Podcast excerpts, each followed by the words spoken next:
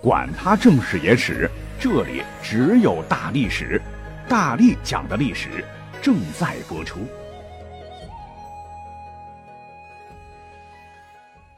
大家好，我是大力丸。这个冬天，哈尔滨那彻底是火出圈了啊！每天的热搜，哈尔滨能承包一半。这还没过年的欢乐气氛已经拉满。为了让全国各地的游客啊方便拍照，哈尔滨在索菲亚景区上弄了个人工月亮，还有一匹带翅膀的黑马，让游客一秒穿越到凛冬之战。哈尔滨本地市民也是大开眼界，什么尔滨，你让我们感到陌生；尔滨，原来你并非无声的海，只是不为我澎湃。甚至有人说啊，这就是黑龙江里边的这个黑龙找不到了，否则早就抓出来与游客合影了。这不，最近呢，这条消息又上热搜了。广西说，持有东三省身份证的游客可以享受四十五个景区的免门票。广西之所以这么做，就是因为他们有一批游学的小朋友在哈尔滨受到了热烈接待，网友亲切地称呼小朋友为“小砂糖橘”。之后，热搜画风突变，云南小野生菌抵达哈尔滨，贵州小折耳根抵达哈尔滨。台湾小凤梨抵达哈尔滨，杭州小竹笋已经在路上了啊！等一等，我们西川的小熊猫马上就出发，哈哈！类似的段子太多太多。那由于咱们是历史节目了哈，我们其实呢也可以从中挖出很多有趣的内容，您可能八成没听过，涨姿势的同时，也希望包括哈尔滨啊、南北这旅游景区哈都能够再火一把啊，大家伙都能够寒假快乐。咱们就从尔滨大卖特卖的东北冻梨讲起。哈尔滨不是为了招待南方游客吗？竟然把这个冻梨切成装盘，太讲究了！网友惊呼说：“当年东北王张作霖那都是啃着吃的。”其实啊，不止张作霖是啃的。根据一些壁画、一些历史记载，契丹人建立的辽国的皇帝和女真后裔的清朝皇帝们，估计也都是抱着咔咔咔啃着吃的。如此掐指一算，冻梨起码得有上千年的历史了。那黑不溜秋、算是黑暗料理之一的冻梨是如何横空出世的呢？民间传说，不知道是哪个朝代，有一个果农家里收获了很多梨，吃不完，直接扔了吧，太可惜；卖又卖不出去，只能把梨放到地窖中，希望可以多放几天，慢点烂。结果放着放着忘了，到冬天一看，全都变成黑色了。因为在冷冻过程中，梨的细胞结构被破坏，故而变了颜色。当时不知道，还以为都坏了，就要在扔掉的时候，啊，忽然来了一个乞丐。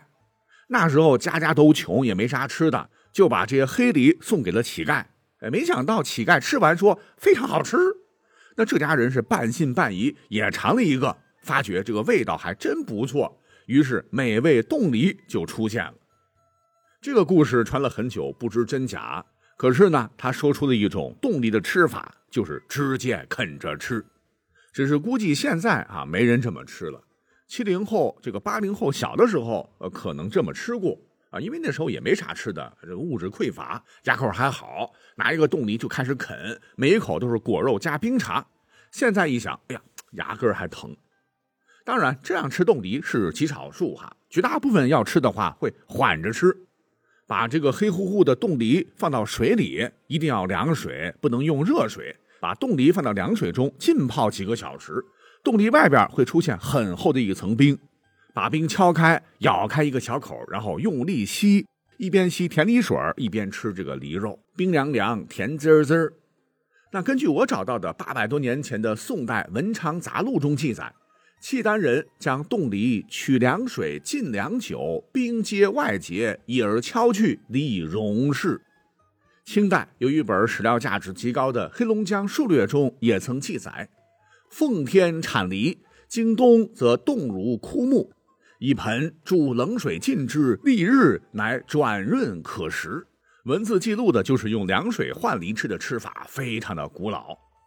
到清朝的时候，这个冻梨啊，不仅是百姓冬天难得的水果，还是宫廷宴会上的佳品。毕竟那个时候没有发明冰箱，很多水果很难保存。除了冻梨，在明清之际，辽宁地区啊有很多的果园，而努尔哈赤攻破辽阳后，就命令当地的汉人依旧从前一样以种果树为生。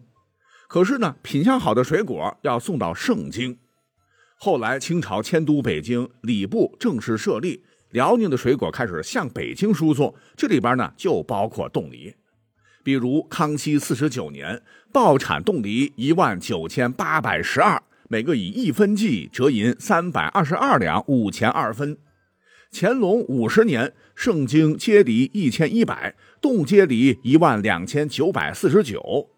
后来还逐渐有了定数。盛京内务府管理，每年向清宫进贡冻梨一千六百二十五个。由此可见，在清朝每年产了多少冻梨，盛京用了多少，北京紫禁城用了多少，都被记录的是一清二楚。对于清朝皇室们来说，冻梨不仅是冰天雪地中独有的水果，还是他们对故乡、对过去生活的怀念。养生专家不是也说了吗？这个冻梨味甘酸，性凉，入肺，肝经，可生津止渴，润燥化痰，吃了对身体好好好。咱们家里的冰箱可复刻不出来。那如今物流这么快，建议可以买点哈尔滨冻梨尝尝哈，享受皇帝般的待遇。好，冻梨火上热搜，但哈尔滨最出圈的绝对不是它，而是冰雪大世界。零下几十度，但大世界里边那可是热闹非凡，各类冰雕让大家伙目不暇接，还有很多冰雪项目哈，大家都特别喜欢参与。最想试试的，我估计就是滑雪溜冰吧。其实啊，这个项目咱们国家古代早已有之了。你像我们的考古专家在新疆阿尔泰地区就发现了一幅岩画，画中有三个人弯着腰，手拿木棍，脚上踩着长方形类似于滑板的东西。还有四个人追着动物跑，专家说这应该是全世界最早的滑雪狩猎场景，距今有一万多年了。甚至正史随书还曾记载过生活在大兴安岭地区的东湖士为人滑雪的场面。这个士为人，史书说其为契丹之类或丁零之苗裔，今初归附女真后，遂不见其名，应该是加入了女真族。他们以狩猎为务，打到猎物后把肉吃完，还把兽皮做成衣服。呃，因为地多积雪，害怕甚惧坑陷，故而骑木而行，在雪地唰唰唰的穿行，哈，一小时几十迈，还挺快。唐朝通典边防中也有过类似的场景，说唐初回鹘外九部之一的拔西米等族群以木为马，雪上逐鹿，可见滑雪狩猎是他们生活的一部分。除了史料，那文学来自于生活。纵观很多的文学作品，也能看到古人滑雪的身影。唐代著名诗人杜荀鹤曾写过：“耶劳岛神压造庙，猎人冲雪路经林。”那就是雪中打猎。宋代沈括在《梦溪笔谈·积虐》中写：“冬月坐小坐床，冰上拽之，谓之凌床。凌霄宝殿的凌。”这个床就是当时冰上的交通工具，有点身份的人都有专属的灵床，通常每张灵床上能坐三四个人，前头得拉着滑，有点像狗拉爬犁。如今项目升级了，很多南方朋友特别喜欢，雪车后边哈坐一串啊，然后玩漂移，有点刺激哈，惊呼连连。不过最近看新闻说，这个哈尔滨的铲雪车如今怎么也成了一个娱乐项目了哈，怪让我好奇的。还没完。在宋末元初，有本杂史，唤作《武林旧事》，曾有记载，说宋朝啊有宫廷戏雪，就是各种各样用雪堆成的狮子、老虎，哈，惟妙惟肖。人们还喜欢把彩铃铃铛挂到狮子、老虎身上，把冰灯、雪灯放在狮子周围。总体来说，和如今下雪之后大家伙堆雪人，还在雪人旁边堆一堆的装饰品是差不多。等到了明朝，玩法就更多了。说是在正德年间，很多人呢就会把这个灵床连成一片，在冰面上吟诗作赋、饮酒赏雪，此事被称作“冰床围着”。光喝酒不行，还得围射，呃，就是很多的友人在冰床围着之后呢，冰床带马，然后射胡子，撑冰床的人用力撑竹篙，冰床疾驰而出，速度可超奔马。射手要在短时间内嗖嗖嗖射出三支箭，获胜者负责倒酒。失败者端起酒，一饮而尽，认罚。不知不觉，大家尽兴而去，都是醉眼朦胧，冰面上是雾霭茫茫，太开心了。这只是当时冰雪项目的一项，还有很多人特别喜欢在这个冰上玩这个蹴鞠，就是冰上足球。对此，写《红楼梦》的这个曹雪芹的祖父曹寅曾经写过《冰上大球诗》：“青靴窄窄虎牙缠，抱戟双分两对圆。整洁一齐偷看眼，彩团分下百云间。”估计他的好玩伴康熙帝也特别喜欢这个项目啊，也经常参与其中当前锋。待到他孙子乾隆当家之后，冰上娱乐活动就更多了。那时候，清朝每年都会举行冰嬉庆典，花样滑冰、冰上杂技、水上蹴鞠等等活动，那时候全都有了。这个乾隆呢，非常重视冰上活动，曾经说过：“冰嬉为国志所重”，意思就是上纲上线了哈。如今的娱乐项目冰嬉，在清朝那是国粹，不仅建立了专门的冰嬉处，还成为了军队训练的必备项目。你会觉得这个溜冰、滑冰啊，清朝人就这么爱玩吗？不是这样的哈，因为女真人的这个祖先长期居住在白山黑水，气候严寒，冬季漫长，就限制了日常的骑射能力。故而满洲八旗没有入关前，就训练了一支冰溪骑射特种部队，善滑行，以炮弩爬敌，沿脑温江之冰层持网教，日行七百里，即炮发群疑兵自天降，时解。就是说，这支部队神出鬼没，打得明军皆吃败仗。清朝每年呢，也都保持冰溪军队进行训练的这个传统。由于是国粹，全国也非常重视。每年寒冬来临之际，北方各地都会挑选善于冰上行走的人送到京城统一训练。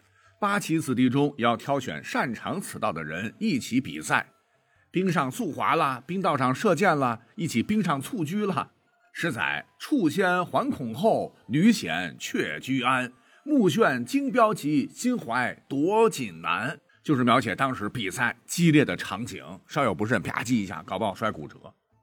节目最后呢，我们要再重点介绍一下，哎，最近在哈尔滨中央大街上牵着驯鹿巡游出圈的鄂伦春族，这也上热搜了啊！说哈尔滨文旅局变疯了，打引号，游客们被宠上天。把鄂伦春族也请下了山，云云。说起鄂伦春族，是东北部地区的人口最少的少数民族，人口可能还不足万人，属于国宝级。有专家表示，鄂伦春族就是由前头提到的南北朝时期的士维部落演化而来的。在元朝时，鄂伦春人被称之为林木中百姓和北山野人。清初文献还把鄂伦春人称之为树中人。从这个名字就知道。这些人呢，常年生活在深山老林中，且这个鄂伦春是对着音翻过来的，汉语意思就是打路人。那在二三百年历史中，他们的战斗力是无比彪悍，不光打路，还打人。说在康熙年间，这个万恶的沙俄侵占了黑龙江流域，而在清军第二次收复雅克萨城的战役中，有五百六十五名鄂伦春族的士兵参战。而在雍正十年，清政府还抽调鄂伦春族的士兵二百五十九人，连同达斡尔等族共三千人，编为八旗，在呼伦贝尔设城驻防，保卫边疆。